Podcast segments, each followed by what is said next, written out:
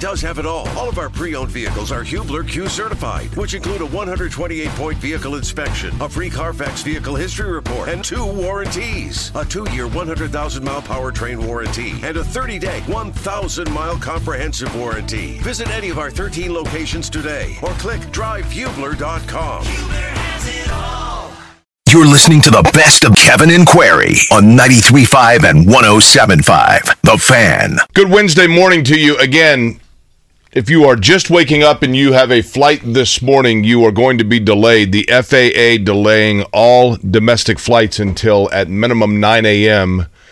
due to Eastern time, due to a computer outage, essentially. I mean, we can get it's more specific than that, but that's the easiest way to say it. So, um, certainly wish everybody the best, but be aware of that this morning.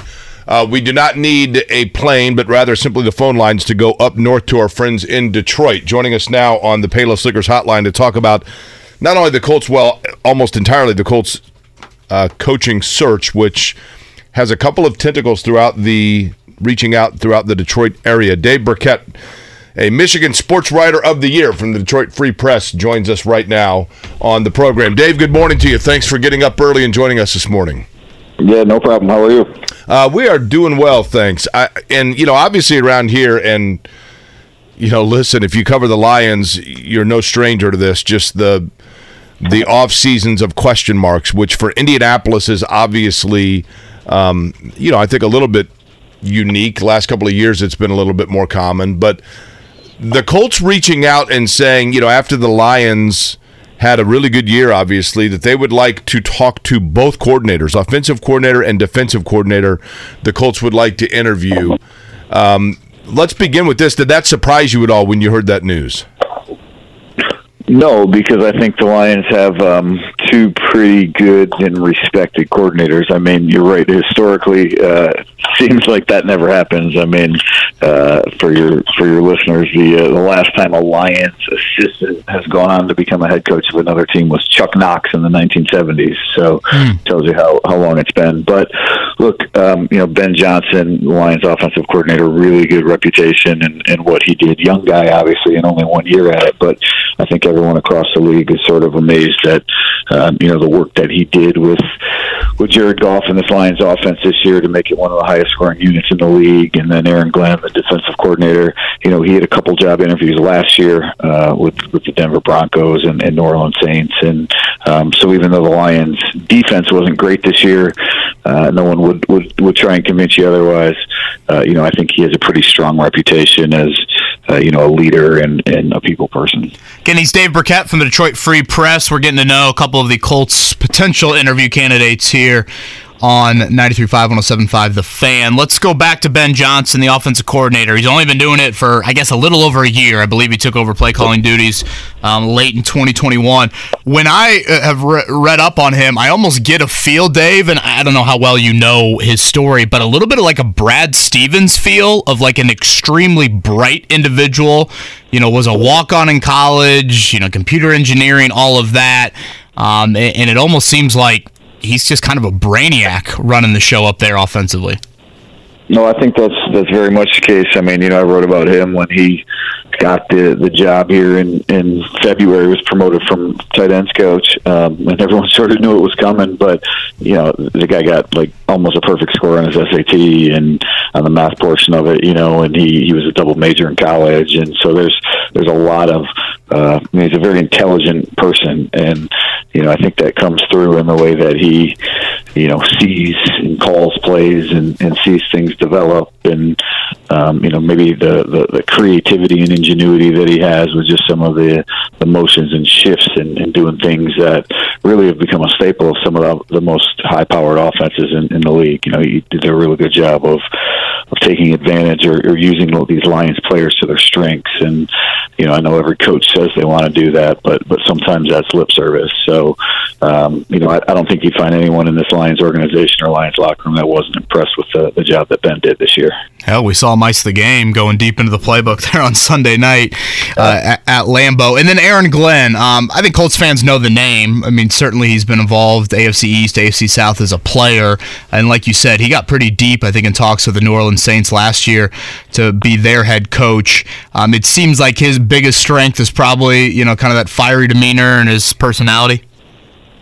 Yeah, I, I think it's you know, look, it's when Dan Campbell put the Lions staff together. You know, a lot of people talked about all the ex players on the staff and, and how they would relate to, you know, the current players and and what that meant you know the the way they understood players and would take care of them, but yet you know be able to push them. And and I think that's kind of who Aaron is. Is that you know he's a guy who who pushes the right buttons uh, with his players. You know he, he doesn't pull any punches. Uh, you know he's he's pretty pretty blunt with them. Um, you know as a play caller, he's he's very aggressive. Um, you know, I think if you look at what the Lions have done these these last two years, again, the, the numbers haven't been great, and some of that is personnel. I mean, they started four rookies on defense at, at times this year, but um, you know, Aaron's a guy who likes to bring the house and blitz, and and when they were struggling early on, you know, they they decided they had to scale things back a little bit, and they went pretty basic on, on first and second down to let some of those young guys sort of catch their breath and understand what was going on. Um, and then, you know, they, they kept things exotic or, or kept doing some different things on, on third downs, bringing pressures like, like Aaron likes to do. And, and then as those, you know, that the young guys seemed to, to catch up to that, then they, they started mixing some of that back in on early downs. So, yeah, Aaron is definitely known as, as a people person, a, a player's coach, but um, not in a soft way. You know, he just doesn't sugarcoat things, and and guys definitely liked him and, and the attitude that he brought to that defense. Dave Birkett is our guest. He's on the Payless Liquors hotline. He is with the Detroit Free Press. Dave, as we talk about these coordinators, Ben Johnson, Aaron Glenn, the Lions, you know, the job that Dan Campbell did this year, and we think from a Colts standpoint of kind of lasering in as candidates there. Any chance this is all a moot point because it's actually in Ann Arbor where the Colts are going to find their guy? What are the odds that Jim Harbaugh does go to the NFL? And if so, do you believe that Indianapolis would be of intrigue for him?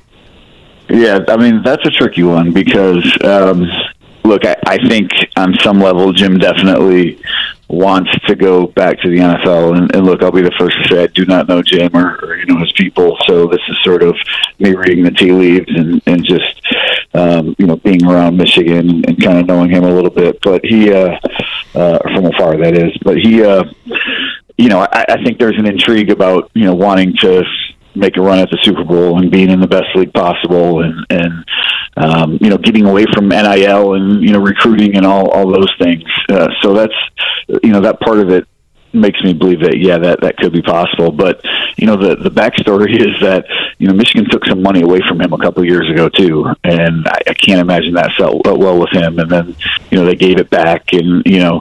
Uh, you know he spread it out to his coordinators and he's still you know compared to some other colleges college coaches you know underpaid and and so maybe there's a little bit of a financial thing here um you know and, and I, I look at some of the reports and again this is i don't have any first hand knowledge of this but you know if you really want a job right and maybe uh, you know the denver somebody wants you to come in person to interview and, and you do it over phone and it's just sort of a get to know you session at first I don't know if you really want that job, don't you?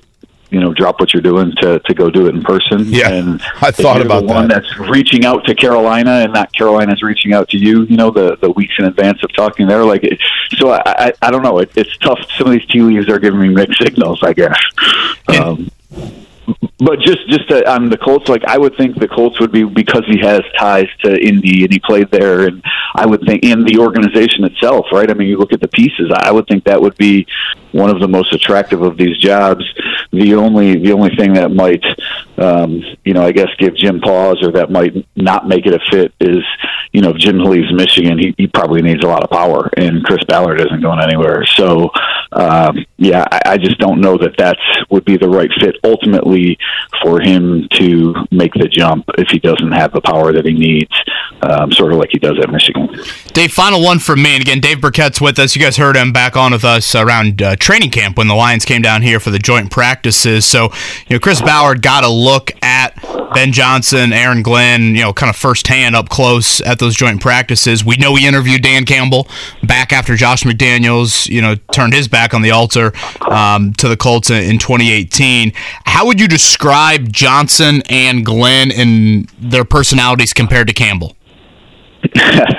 Dan is about as fire as they get, right? I mean, look, Dan has just a way of like everyone gravitates towards him and responds to him, and and you know certainly you know um, I, I think you know really connects with him, and and I I think the same can be said for for some of his assistants, and in fact, you know I, I was thinking about this. Somebody um, had asked Dan at his, or I'm sorry, Brad Holmes, the Lions general manager, at his his end of season news conference yesterday about like you know Dan's this this risk taking guy, right? He's got these gambles where he goes for it on fourth down, and you know he he does some things maybe that are a little unconventional. And and they asked Brad, you know, is that you too? Like, is that a staple of sort of this regime? You know, because Brad Holmes traded T.J. Hockenson middle of the season, and he traded up to get Jameson Williams, and I, I think some of that applies to those coordinators as well. Like you look at the play calls, and Dan has to sign off on it, but you know, you referenced early on the you know the uh, the hook and lateral with with you know the game basically on the line, a chance to, to clinch the game. And what do they run on you know second and seventeen? They they throw a little slot you know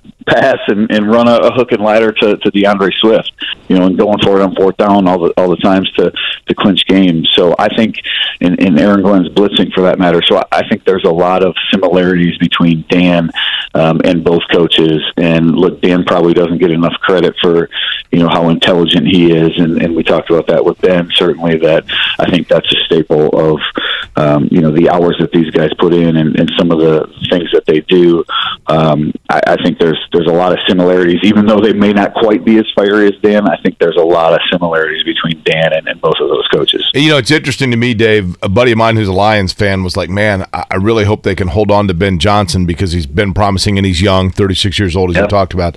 Uh, he probably needs to resign himself to the fact that he's not going to be around long, right? Because if it's not Indianapolis, it feels like he's kind of a bright rising star you know, um, I had this discussion with many people over the course of the season when we read, hey, Ben could be a candidate for a job this year. And people say, nice, this is his first year. You know, he's 36. Like, what has he proven? And, well, you go back and you look at the history of offensive coaches and some of the hires. Zac Taylor was, was well, he had one year as an offensive coordinator and he barely called play. I mean, didn't call plays. He was with Sean McVay, right? Sean McVay uh, even didn't have much experience, you know, calling plays. And Sean McVay, if I'm not mistaken, came from a tight end spot like like Ben did, where he was involved in both the pass and run game. Um, you know, so there's there's there's other people that have um, really gone that route of being a bright young offensive mind when you know teams don't want to pass on that guy because they think they may have the next Sean McVay and they want to, especially when you you could be working with a young quarterback, they want that person in place. So there aren't a lot of jobs open. I'm not sure Ben's going to get one now. I think there's you know probably a decent chance that he does. He's going to interview really well. But if it doesn't happen this year, it, it's probably going to happen next year. Dave, terrific stuff. Again, a couple of guys on the Colts list, so it was uh, enjoyable getting a little bit more insight into both of them. Uh, thanks for waking up with us early and uh, hopping on. No problem. We'll talk to you guys again. Life is so much more than a diagnosis. It's about sharing time with those you love, hanging with friends who lift you up, and experiencing all those moments that bring you joy. All hits, no skips. Learn more about Kisqali Ribociclib 200 milligrams at kisqali.com and talk to your doctor to see if Kisqali is right for you. So long live singing to the oldies, jamming out to something new, and everything in between. Life is so much more than a diagnosis. It's about sharing time with those you love, hanging with friends who lift you up, and experiencing all those moments that bring you joy. All hits, no skips. Learn more about Kisqali Ribociclib 200 milligrams at kisqali.com and talk to your doctor to see if Kisqali is right for you. So long live singing to the oldies, jamming out to something new, and everything in between. Look, I failed. I'm not going to sit up here and make excuses. Failed a lot of people. Some of the opening words there uh, yesterday, Chris Ballard, season ending press conference, uh, playing a lot of audio for those kind of looking for a written recap on that. Got some up on uh, our website, 1075thefan.com, and certainly our next guest as well, ESPN.com. He is Stephen Holder. He joins us now. Um, Stephen, I'll, I'll, leave it pretty open ended to, to start. Um, just kind of your your overall thoughts on the Chris Ballard we saw yesterday. Yeah, I uh, so I'm a little hoarse. Okay, guys, so bear with me. Can you understand what I'm saying? We'll call you Pony. Sound outstanding, honestly. All right, good, good. So um, I I think that um, my my big takeaway, or one of my big takeaways, was that he was uh, his tone. I thought was was appropriate, and I think by that, what I mean is, you know, Chris Chris Ballard, he is very much, you know. Uh, you know, a big talking South Texas guy, right? And he he is that by nature. And and I think yesterday, you know, we saw a guy who had kind of taken on the chin, and and he was definitely humbled by by what has happened. And I thought that was important because because optics matter in these situations, particularly with a fan base that right now is is just ready to, you know, to, there's a lot of kindling there, right? And if you spark if you spark a match you're going to set people on fire right now. And so I thought he took the right approach from a tone perspective. Now, beyond that, I mean, I, I actually think he came across pretty well overall. I think he said the right things. He acknowledged his mistakes, a lot of which we have talked about, written about uh, for a very long time. And he acknowledged, for example, the offensive line miscues and, and how those miscalculations had major impacts on on what they have done. I also think that he, it appears, has has learned that that this the, the quarterback carousel has to stop. I I am of I'm fully of the belief that it's over and that they are going to draft a quarterback. I don't think there's any other outcome here, and and I, I truly believe that after yesterday, and I, I think the owner won't let it happen either. So uh, yeah, those are kind of my big takeaways. Um, I, I know no shockers, but I think confirming a lot of the things that we we thought we knew. Stephen, I found it interesting that he kind of pinned a lot of their issue, among other things, but on the coaching carousel, or excuse me, the quarterbacking carousel. Yeah. Because I, I'm like, well, yeah, but dude, that was your decision. Like that was the route you wanted to go, right? Maybe, but that's a whole different point. I, I wanted to ask you this. I mentioned this earlier this morning and you are a more mature and level-headed individual than I, so I want you to, to wade through this. Um, Allegedly, that's right. I, I I found it interesting, and while I understand the respect level of it, I do. I found it interesting that every time he referenced Jim Irsay, he referred to him as Mister Irsay. Um, I, I get it. That's his boss. He's the owner. But I don't hear Kevin Pritchard call Herb Simon Mr. Simon. I don't recall Bill Polian calling Jim Irsay Mr. Irsay.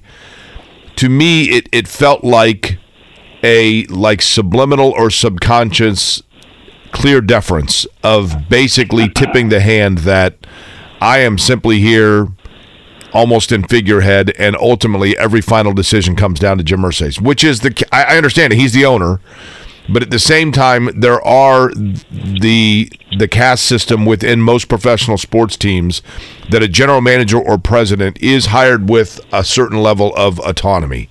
Am I overthinking it, or was there a little bit of that there? Uh, well, I I would say if you if you're around that building much at all, um, you hear him referred to as Mr. Irsay every day, right? That's that's just the way people refer to him. Well, why I don't know. I don't work there. I don't know how that works, but but that is a very very common thing that I hear literally every day. Um, I, I, think I think the relationship between Chris Ballard and and Jim Irsay, uh, I, I think he described it relatively accurately in that Chris does voice his opinion and and probably you know stronger than people think. At the same time, uh, I do think that the owner has has been a little more strong willed of late. He's been much more strong willed. Um, look, I mean, we were talking about this yesterday. Uh, KB and, and some other writers. I mean, Chris has had a lot of autonomy, a lot in, in previous years. I mean, if you go back to Josh McDaniels, for example, that was not Jim Irsay whatsoever. That was all, all, all Chris Ballard. Frank Reich was Chris Ballard. I mean, Jim Irsay was on board. He, you know, Chris had ties to the Colts, so that was, oh, excuse me, Frank had ties to the Colts, so he was certainly on board with it. But Chris has had a lot of autonomy. There's no question about it. You know, he seems to have less of it right now. I don't think that has anything to do with how he referred to his boss in that press conference. I just think that is just a, a, fact of what we have observed lately, and I think Is- Chris acknowledged it. Frankly, Is surrendering some of that autonomy part of the reason Chris Ballard is still here? uh, I, I don't. I don't think it's anything explicit. Now, this is my observation, right? I don't think it's anything explicit that they have that they have necessarily agreed upon. Like, hey, this is how this is going to work. X, Y, and Z. No, I don't think that has happened. I think there have been just some specific things of late where Jim Irsay has inserted himself much more than he has in the past. Whether that continues remains to be seen.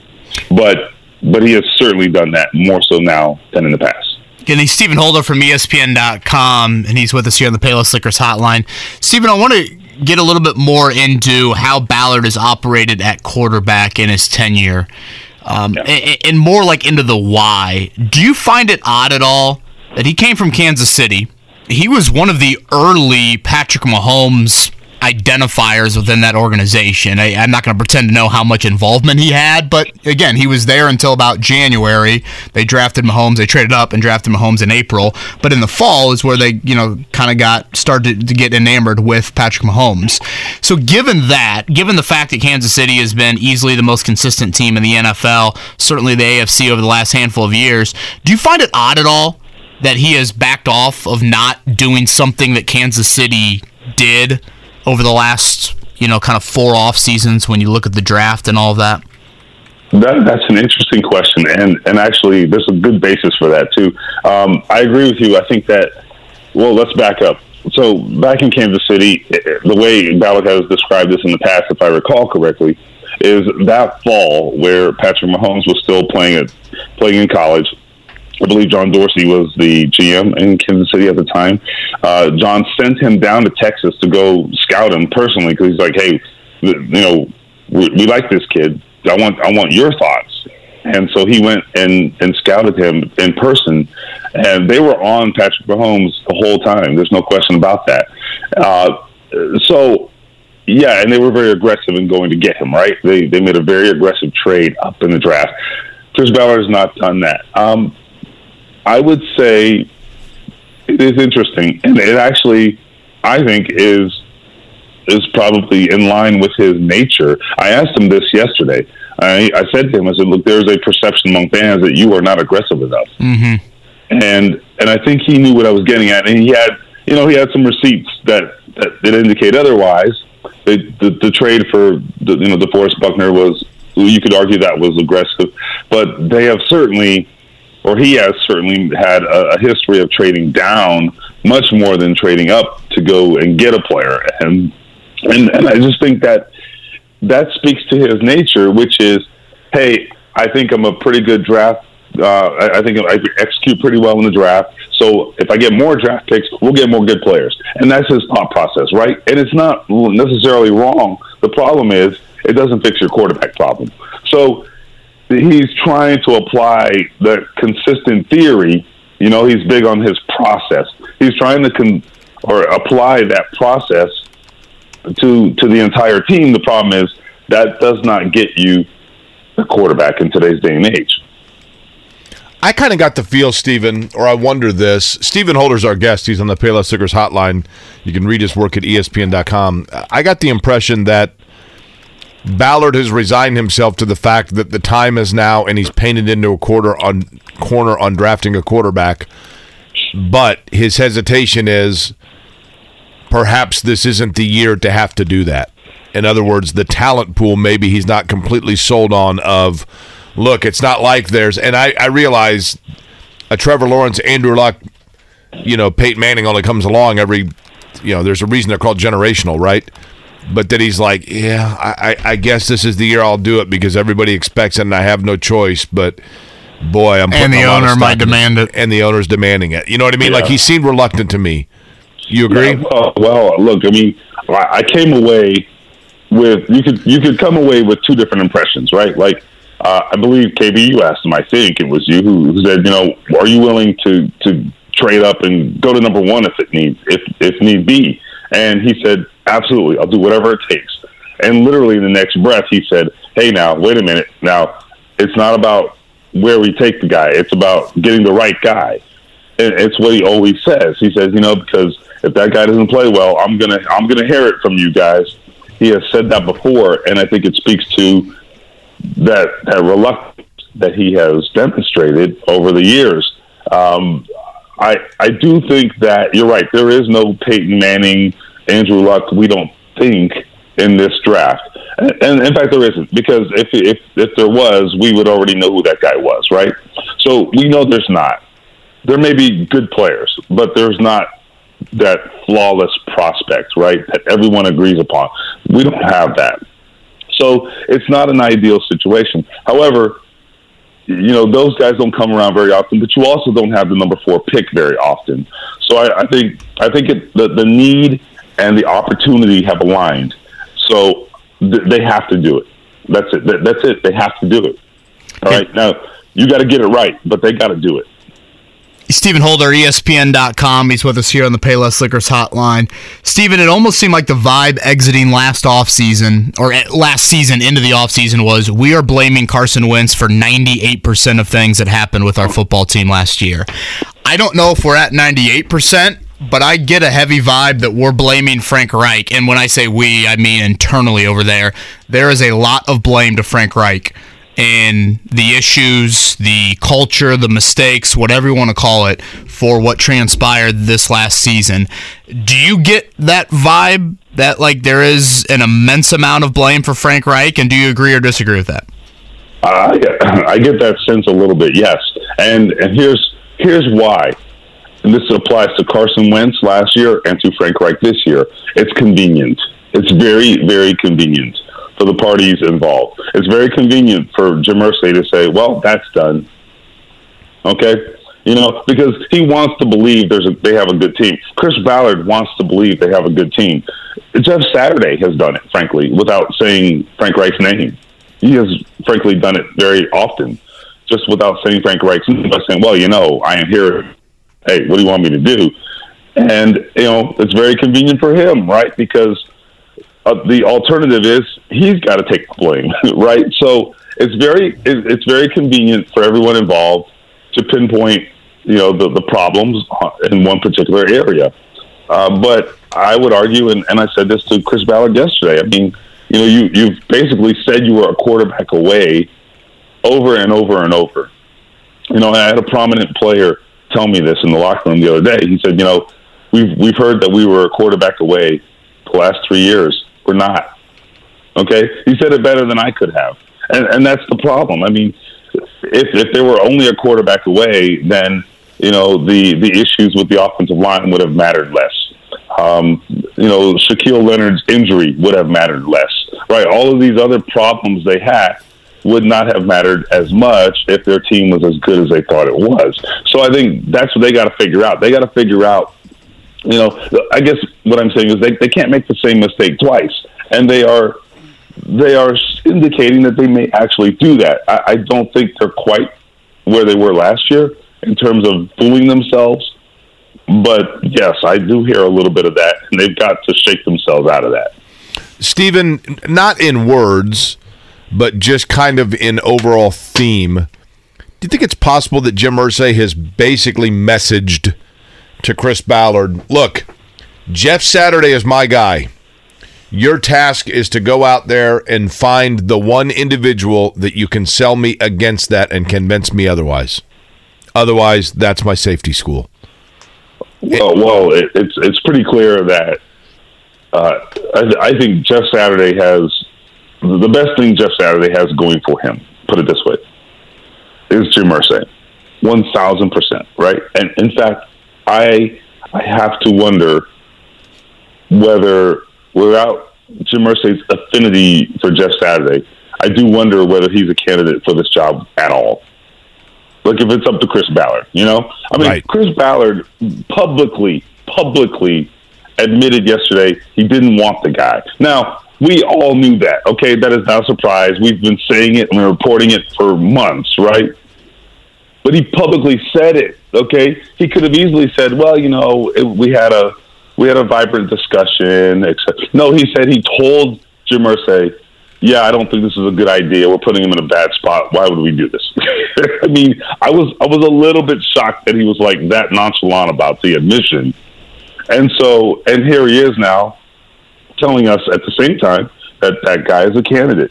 Uh, so, uh, and and the other thing is the the only case that anyone's made for Jeff Saturday is that you know he he got the team to play hard and uh, they had a lot of discipline. My argument, my counter argument is, if you want to argue against that, which is not my job, but I'm just you know giving you the the the potential argument. The argument is, yeah, well, get a coach with more experience who also can instill discipline. Like that's not that hard, you know. So anyway, to your question, uh, all I can say is that uh, without Jim Irsay's opinion of Jeff Saturday, I, I don't think Jeff Saturday is in the mix, frankly. Stephen, um, do you get the vibe that Jim Harbaugh is not a coaching candidate for the Colts? I, it's it's interesting. I and I get that there's a lot of confusion probably on like the Harbaugh side of things. It almost seems like he's yeah. kind of pitching himself out there for contractual purposes.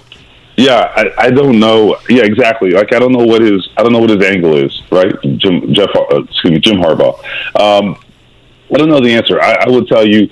I mean, I heard his name. Uh, I heard his, I heard buzz about his name from in the building um, a few weeks ago, but I have not heard anything since. So I, it's hard to know. I, I, I can only imagine. This is very speculative, but it's possible uh, that there's some some disagreement on the on the Harbaugh side of things, as you said. Um, maybe he's working through some things. I, I think that's possible. And and if and when he gets what he wants, uh, then the next dominoes will fall or not fall, right? So I think that might be what's happening. But but I have not heard anything specific to Harbaugh on the Colts in quite some time. You know, Stephen, I think another question to ask is if you had to grade, so I'll ask you, I guess, if you had to grade A to F, obviously F being the worst, in terms of just how good a job the Colts head coaching job is right now. And I get that, you know, for a for a Ben Johnson, probably pretty good because he's looking for a shot, right? But for a Jim Harbaugh or a coach that seemingly is going to have options if they want to go to the NFL, where does Indianapolis grade in terms of likability of job? I don't think it's that high. Uh, I would say. For what reason do you think it, it, would not be seen as high? Okay, and I would I would put it in the sort of C range, um, which is you know, I, don't think it's I don't think it's necessarily the worst job ever, but but you got a lot of complications here. So okay, here here's a couple. Number one, the quarterback issue is the first. Now I know they have the number four pick, but look, have you have people paid attention to young quarterbacks around the NFL? It's it's 50-50 at best. Right. Okay. And that's and by so, like year 2, right? Right. And and then guess what? I mean, so like here's take Robert Robert Saleh in New York, right? This is a guy who I think is an excellent football coach. And and you know what? And and he's going to be under a lot of pressure next year. You know why? Because his quarterback situation sucks. And because he hasn't had an opportunity to really to really show that. You know, he hasn't had an opportunity, I think, to to really demonstrate the kind of coach he is because he's been on, out, he's been undermined by young quarterbacks, and so my point is that could be you, you know, prospective Colts head coach. you know, that could be them. You know, we have no idea how this is going to go, and and there is it is a crapshoot. I think they need to go draft that quarterback but it's a crapshoot. Okay, let's be honest about this, uh, and the fans have to be honest about this too. Uh, the other thing is, uh, I, I think they're a team that look. I think whatever window they have, if, if they if they had a quarterback, let's let's ask this: if they had a quarterback right now, a viable quarterback, you would think okay, they have some kind of window open to maybe compete. But I think it's I don't think it's open for as as long as as maybe they think. You know what I mean? Like like some of those guys are, are getting older. You know, you start to worry about injuries, and they have some like Shaquille Leonard. What's his situation? Like, I mean, things change fast in the NFL, is what I'm saying. So the impression of the Colts two years ago has nothing to do with where they are right now. You know, I mean, two years from now, they could be in a much different place. They could be a, a team that's a has been. A lot of those players are not in position or are not in the in the prime of their careers. So I don't I don't know that you can even hang your hat on that. You know, the the non quarterback spots on this team still pretty good, but I think not as it's not as much of a slam dunk as as maybe it was, if that makes sense. Stephen, last one for me, and Stephen Holder with us from the from ESPN.com. Typically, a Ballard season-ending press conference would lead to a lot of personnel-specific questions, like your free yeah. agents and your players. And obviously, for many reasons, we just didn't have a lot of those yesterday. But there were some. Um, what I got from a few of them, he thinks Bernard Raimann can very well be the left tackle of the future. So I almost kind of cross left tackle off the list in Ballard's eyes for this offseason, at least with a really important resource. Um, he sounds very open to paying Jonathan Taylor the money yeah. that Jonathan Taylor's camp will probably want. And he is a big fan of Michael Pittman's as well. Probably not, you know, unquestionably number one guy. Like he can do anything he wants with the football in his hands, but he likes him. Taylor and Pittman both do extensions, or could have extensions, I should say, this offseason. Um, your thoughts on that and any other personnel stuff? Yeah, I would agree with, with everything you said there. Uh, though those were my impressions as well. Uh, I think the, the Michael Pittman uh, thing was has been a question for me uh, because you know, Chris Ballard's never really spent money at that position at wide receiver. So, so we'll see what happens there. Uh, Pittman's what is 20, 20, 21, 22. So he's got one more year left. Yeah, both him and Taylor, one year, one more year left. Right, but but both of those guys, if their agents are doing their jobs, are going to want to deal this year, right? This off season, and and we'll see what happens there. That that may or may not happen.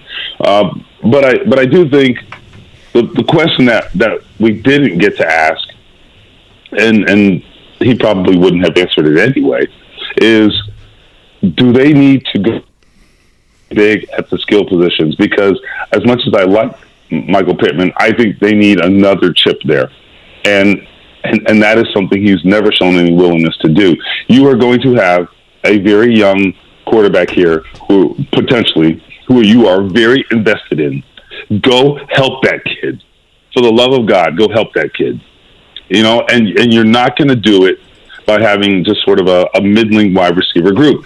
I thought they were fine this year. I, I don't think that was their problem necessarily. Okay, let me be clear, but they don't have a threat at tight end. I mean, Jelani Woods was really their biggest threat. Uh, they don't have a, a wide receiver who keeps you up at night, even though Michael Pittman, very good, not elite, but good. And so I just think that is going to be the difference passing game being just kind of meh versus oh my god, these guys are really good. You know, and they can't get to really good. I don't think with what they currently have. You know, I, I, think your voice sounds kind of badass this morning, to be honest with you. Like, I don't want to be awkward here, but I think it's kind of cool sounding. It's making some great improvements, Stephen. I mean, you said you were a little hoarse, and I thought, well, okay. And then it, I, I don't know. It's not Barry White level, but it's kind of cool. Oh, this is awkward. the, the, the, raspiness is, uh, it, I, I, get it. You're into that. I get it. it's good. It's good. well. I'm just saying. Yesterday, Chris Ballard just confessed yeah. to the things he likes. So what the Easy hell? now. Right? Easy Open now. book here, right? Yeah. Oh man. Oh, did he ever? Yeah. Stephen, uh, thank you for all the Wednesday conversations with us throughout the season and continuing it here early in the off season. We probably will bug you a few times here in the coming weeks and months, but uh, have always enjoyed our uh, our weekly chat. So thank you for that. I wouldn't be surprised. Life is so much more than a diagnosis. It's about sharing time with those you love, hanging with friends who lift you up, and experiencing all those moments that bring you joy. All hits, no skips. Learn more about Kisqali Ribociclib 200 milligrams at kisqali.com and talk to your doctor to see if Kisqali is right for you. So long live singing to the oldies, jamming out to something new, and everything in between. Life is so much more than a diagnosis. It's about sharing time with those you love, hanging with friends who lift you up, and experiencing all those moments that bring you joy. All hits, no skips. Learn more about Kisqali Ribociclib 200 milligrams at kisqali.com and talk to your doctor to see if Kisqali is right for you. So long live singing to the oldies, jamming out to something new, and everything in between. It's the fourth pick of the draft. Um, we aren't. I mean, excuse my language, but we are. We earned that. Um, I don't like earning it, but we did. Um, I've said this before, and I think history proves me right. I can take one. We can take one as an organization, and y'all are going to celebrate it and say we have got the savior for the Colts. And then if he doesn't play well, why'd you take that guy? You got to be right. We got to be right. We understand the magnitude of where we understand the magnitude of where we're at in the draft, and we understand the, the importance of the position. To get one, That's Chris Ballard yesterday at a season-ending press conference in regards to the quarterback position. Said this a little bit earlier in the show, but when the path that you've decided at quarterback has led to no division titles and one playoff win, I would think that should be an indicator to you it's time to do things different. And Jake, turn on your television set Saturday, Sunday, or Monday. Next week as well. You'll watch the AFC operate with seven playoff quarterbacks, all under the age of 27. How can anyone think that the path that you've taken needs to continue to be the path at that position when you look around the conference? And before we get to Jason's call, because he's got a name that I like, to be honest with you, and I'm intrigued by, let's go over something real quick. The teams in the AFC that you're talking about, okay? They are. Go ahead and name them off for me. Yeah, all seven playoff teams, again, age 27 or younger. So, yeah, Kansas City.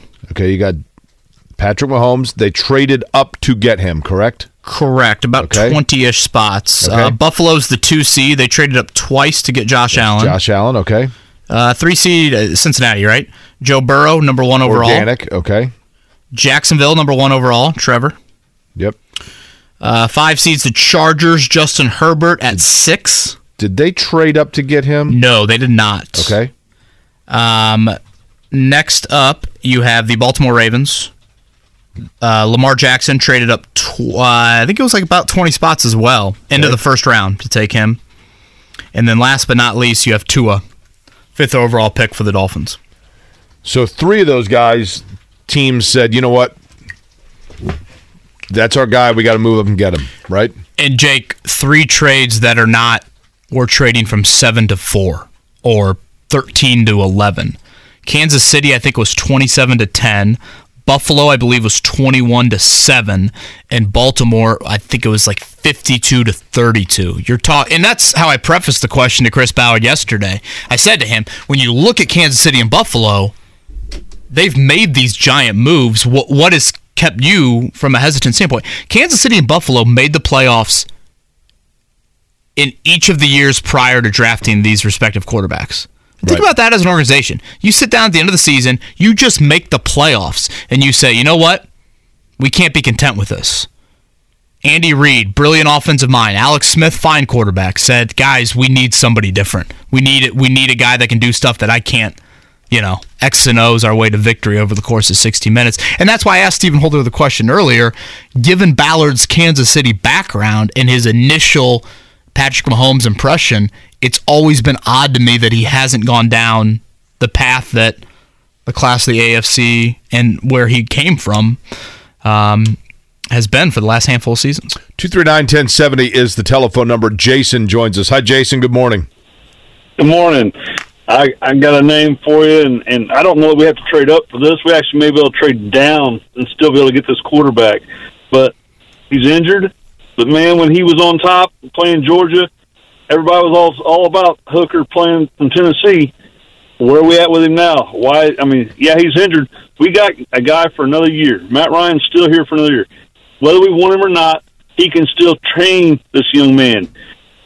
Alex Smith trained Patrick Mahomes. Brett Favre trained, you know, Aaron Rodgers. Right. Jason, are you a Tennessee fan?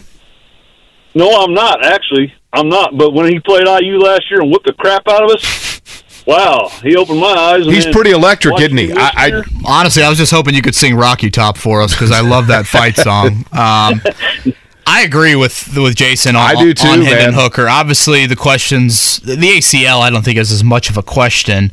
Uh, maybe you're worried about just how much offseason work he can get in. Jake, would you worry at all about his age? I think if you threw him into the AFC playoff quarterbacks, I think he'd be the second or third oldest. I think he's 25. Mark, if you mind looking that up. He will turn 25 in two days. Brandon Weeden probably hurt a lot of guys in that regard, oh, right? Gosh, don't even bring up that name. Because he was a guy that was that Chris looked. Wanky. Brandon Wanna go Wing got with his AARP card like five years ago, didn't he? I got mine at like forty. So age would not Mark. worry you. Be 25 years old. He'd hit that second contract at 30. Again, he plays a position where, you know, we see guys that can get into their mid 30s and still play pretty good football. Age to me is like the SATs when you're coming out of high school. I think it's a tiebreaker.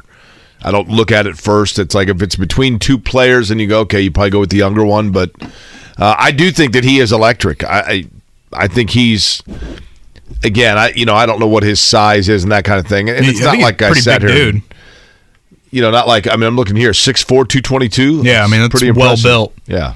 Yeah, I, I don't know if I'd use electric, Jake, but I mean, certainly what they did at Tennessee was impressive. Now, that college offense, I think there are some NFL skeptics of it. Like, is it too gimmicky? Do we not do enough of that in the NFL um, to get him to play to that level? So, I, yeah, I, I like him, but I, I'd go different routes. Now, I wish high. he could have Hendon Hooker, I- whether it would be a couple of incompletions or just some more passes before he got hurt. To his completion percentage career, sixty six point six. I'm not a big fan of the six six six there, but you know, Yeah, boy, I thought you were going a different number in regards to Hendon Hooker.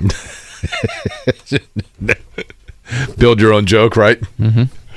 Simply two about- two point four percentage points away. But the maturation by Mark Dykton there, just calm over there. Hey, I the only Take it reason I bring it up, I mean, Chris Ballard said some things yesterday that got me. Oh boy, I need to hide behind the laptop. here for a Twenty seven second here." touchdowns, only two interceptions. I mean, he if he doesn't tear the ACL, does he win the Heisman? Probably yes, Because Yeah. Tennessee doesn't. Yeah. I guess were they already losing to South Carolina? I kind of forget how that game unfolded when Hooker. I think they were getting beat uh, pretty soundly in that one, but they certainly would have been in the mix. Jim Caldwell interviewing for the Broncos job today, by the way. I like Jim Caldwell. Mm-hmm. Does Peyton Manning get Jim Caldwell that job? That's it's a good connection there, isn't it? It's a good point. curious to see how that one plays out. Luke wants to talk about a guy we talked about earlier. Luke, I got a new nephew named Luke. I love the name. Yeah, well, it's biblical, so it's a big one. Um, so, uh, yeah, Ben Johnson, first off, I think, you know, wasn't a name on my radar for a while, was DeMeco Ryans, Jim Harbaugh, and uh, Raheem Morris there on my list. And then Ben Johnson in that last game just looked just looked like he, he kind of got a feel for it. He's a young coach, which is a new wave, it seems like. And then I'm also curious to kind of see what you guys think about what it might take to get up to that number one spot. My friends and I have been talking. We offer the Bear, Kenny Moore, our pick, and then maybe a future second round, potentially a third if we need to. Do they say no? Yes. Mark's hyperventilating. No, here. that's that's no. Luke, can, can you leave Luke on for a second? Sure. Luke, uh, on the Ben Johnson front, before we get in the hypothetical number one uh, trade, would it? Will you have any pause at the lack of just coordinator experience? He's done it for a little bit over a year. Like, would making that jump all the way to head Are coach you, be are too you at much? the grocery store, Luke? I am at the grocery Okay. store, Kroger in downtown. oh, I love that Kroger. Uh, I don't, you know, I was looking at that, but it's something about these coaches that rises through an organization quickly. I mean, it almost seemed like they created a fake position for him with offense quality control, and then they did tight ends for two years, and then went to OC. So with these rising stars that kind of just blitz through the organization and keep on making a name for themselves, you kind of kind of think like this guy's got to have something special to kind of jump up that quick. Luke, I'm always afraid in that Kroger, that swinging gate you walk through to get into the Kroger. I'm always afraid it's going to Right hit me. into it. I Yeah. ran right into it. It's Kroger's, by the way. I'm always afraid it's going to hit me where it counts. Uh, Luke, thank you for the for the call there. Jake, any concern that Ben Johnson is not experienced enough, or is this one of those things where if you wait another year, some team's going to reap the benefits of it? Both. To be honest with you, because he is. You ever heard of the Baader-Meinhof phenomenon? Sure, I think you've explained it here. Ben Johnson is like the he's like the Baader-Meinhof phenomenon. Like you have not you know you've not heard of something, and then the first time you hear about it, and all of a sudden like you turn around and it's everywhere. He seems to have kind of all of a sudden risen to that level just in the last week in the NFL circles. But I think anytime that you have a 36 year old coordinator who's a nice looking guy, young guy, people get excited by that, right? They get excited by youth and energy. Um, Again, Brad Stevens vibes is kind of of what I'm it. what I'm getting with Ben Johnson. We had Dave Birkett on earlier, covers the Lions for the Detroit Free Press. If you missed that, I'd encourage people to check out that podcast for a little bit more on that. Let's talk trade up for the number one pick. Mark, um, I thought you were literally going to jump out of your chair there when he was going through the trade. So did I have it right? He said fourth overall pick. Uh, did he say the second round pick? So that'd be what thirty five I thought he overall. said second next year. Oh, did he go there? I thought he said second next year and Kenny Moore. Kenny Moore. I think something you have to remember about trading for players is, and Mark, you've brought this up. I mean, you're absorbing big contracts. Right. That's why. That's why all the talk that oh, we'll trade the Bears Quenton Nelson or Shaq Leonard or Kenny Moore. No. Yeah, I laugh at the Leonard one more than anything, just No. given his medical Why? history. Why would the Bears get rid of Roquan Smith and then trade for an older, more Right. expensive, and less healthy linebacker in Shaq Leonard? Why would they want Quenton Nelson, who has a had a horrible 2022 season, and absorb that contract? I There think nobody wants to talk want. about the fact that Quenton Nelson had a bad year. It's Yeah. like it's it's like taboo Yeah, to he mention def- the fact he had a bad year. He- he had a notable regression. Kenny Moore. He's a free agent in 2024. So you have to make a decision on there. You also have Kyler Gordon and other guys that you just drafted. I, I don't. Yeah, I, I don't think, think- the the trading our veteran expensive players to other teams Yeah. is such a popular thing, and I understand it. The connection with Matt Eberflus is probably why people think it's a more of a possibility. But I think if you're Ryan Poles, the general manager there, you want picks. You, wanna- don't want aging veterans that want money. You want to offer a veteran player to the Bears, one that would get me excited, DeForest Buckner. You know, That one would do it. and Matt Eberflus, Yeah. big fan. one one thing that I'm tired of. You're standing up. I'm getting nervous here. Yeah, I understand it. Shaquille Leonard is a guy, as I understand it, where, where he grew up. I, I think that Clemson is where he wanted to play. Maybe it was South Carolina, but he's from that area. And he wasn't recruited, and so he had to go to a smaller school, and he went to South Carolina State. Um, and I get that when you are overlooked in the recruiting process and you're from a small town and there are a lot of things that went against you in life that you find ways to motivate yourself and doubters motivate you. I, I totally understand and respect it. He's now a highly paid all pro NFL player. So I, I get that he's got to create that same drive within himself. I've never seen anyone like him. But but dude, you- you're in the NFL now, man. Everybody knows you're a great player. You're getting paid a ton of money. The constant like world is you know me against the world thing. Leave that to Tupac. I you know I mean, it's just kind of played out at this point. It's a little old. to get to one, I think it would be the fourth pick. And Mark, feel free to rip me if you want. Thirty fifth pick, and then your first pick, uh, first round pick next year. I was going to say I would think that Would you be good with that, Mark? Yep. Uh, anything that doesn't include the fourth and the second this year is a non-starter. Uh, obviously, yes, the first next year is going to hurt Right. Colts fans, but you also have to jump Houston and a bunch of other teams that are going to throw a ton of package would you options at the Bears. would the Bears take that? I don't know if they will. I, mean, they're going to be I think fielding offers would, left Mark, and right 'cause you don't fall think back would. that much. And I think you're also projecting of do you think the Colts are going to be good next year? Exactly. And if you don't think that, then you know you're projecting like, well, that could be another top ten, top five pick next year. Because if you're the Bears, you look at that and say, two quarterbacks will go above us. We're sitting here at the fourth pick. That means we either get the second best defensive player in the draft in Mm-hmm. all likelihood, or the best non-quarterback on offense. And I don't know if there's a wideout worthy of going to four. I don't know if we we've heard a lot of that Yeah. chatter, but that is a position that you would have to. If Is Marvin Harrison Jr. was available, then yes, there would Sure. be. But I don't is think there a is this wideout that is on a roster somewhere that is expendable that somebody could dangle to the Bears along with their pick and make that to sweeten the pot? Kind of saw a little Chase Claypool of that Yep. back Yep. around the trade deadline. Uh, Jacob wanted to talk left tackle. Jacob, good morning. Hey, how you guys doing today? We are doing great, man. How are you? Hey, I'm good. Hey, before I uh, comment, man, I just want to say, man, I, I greatly appreciate you guys, man. You guys bless me every morning driving into work, uh, listen to your guys' show. I love the dad jokes. I love everything about the show, man. So uh, I, I'm sure I speak. The dad jokes come from the guy that doesn't have kids too. Usually, Jacob, Yeah, have you crazy? have you called the program before? Uh, I believe I have, but I was going into work, so I had to hang up every Well, time. it's uh, they're kind words of you. I, I want to make sure you're aware. You are calling Kevin and Query, correct? Correct. Okay. Yes, sir. You guys are the greatest. Now- Now I speak for the whole community, man. We we we love you guys. What man. line of work are you in, Jacob? Appreciate that, Jacob. Very, very am kind. A- I am a uh, I'm a truck driver. Oh, that's cool. Well, that's like my dream job. I would love to be a truck driver. Um, hopefully, not some time before you're going into your shift, since you're a truck driver. But would you like to be invited to our PBR party? Uh, I would, but I do not drink. But I That's still fine. come and have a good time. Diet Cokes, Yeah. man. I- I'll I'll sit there and have Diet Cokes with you, Jacob. Jacob, no what's your problem that. favorite highway in the state of Indiana?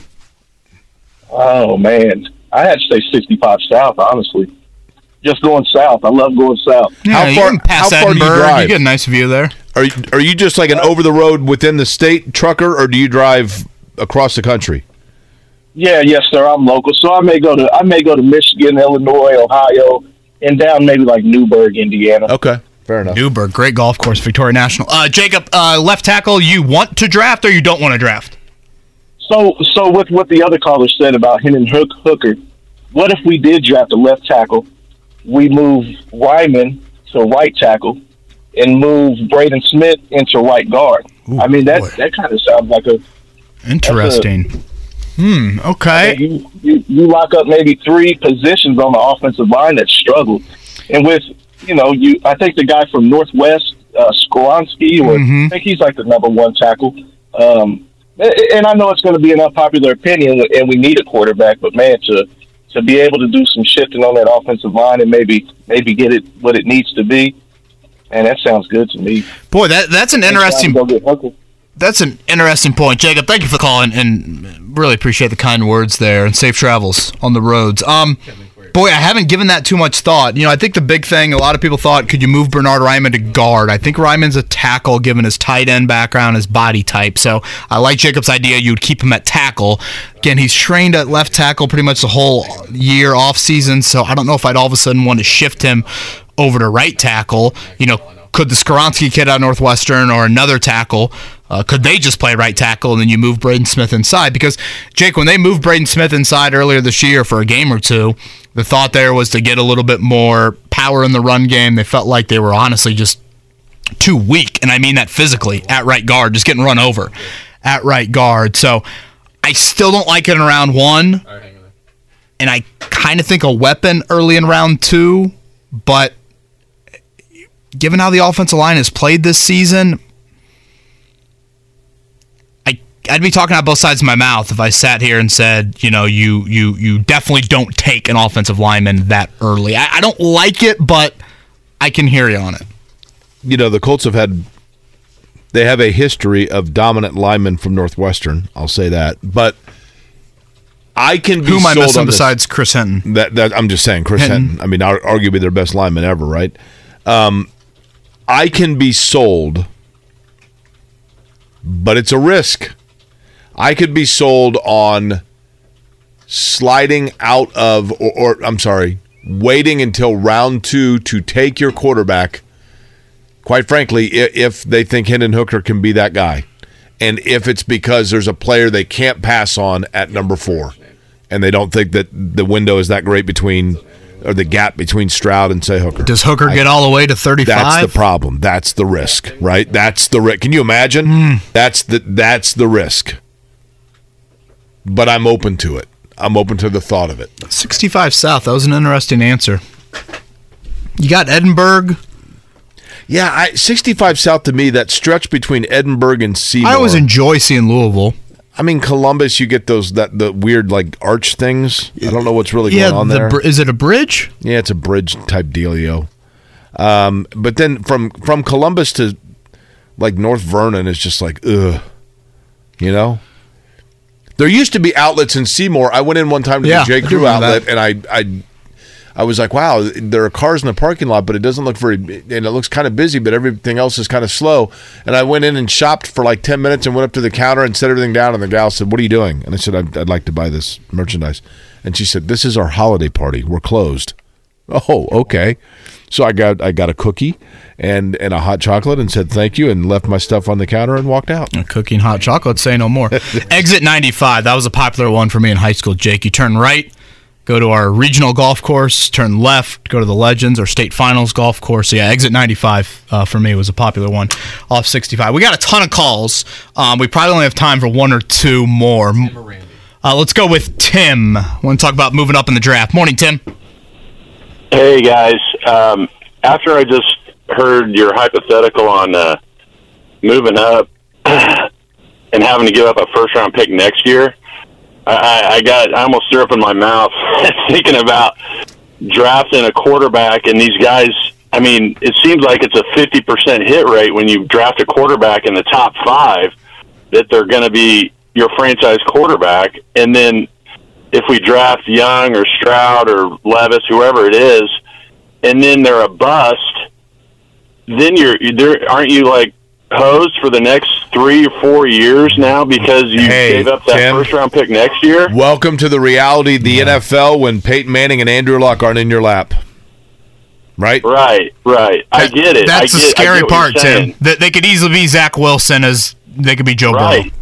Sam Darnold, Sam Darnold. I mean, Blake Matt Weiner, Bortles. I mean, they, the list goes on. Yeah. Yeah, it, maybe it's even less than fifty percent. Yeah, and and thank you for the call, Tim. I want to make this very clear, Jake.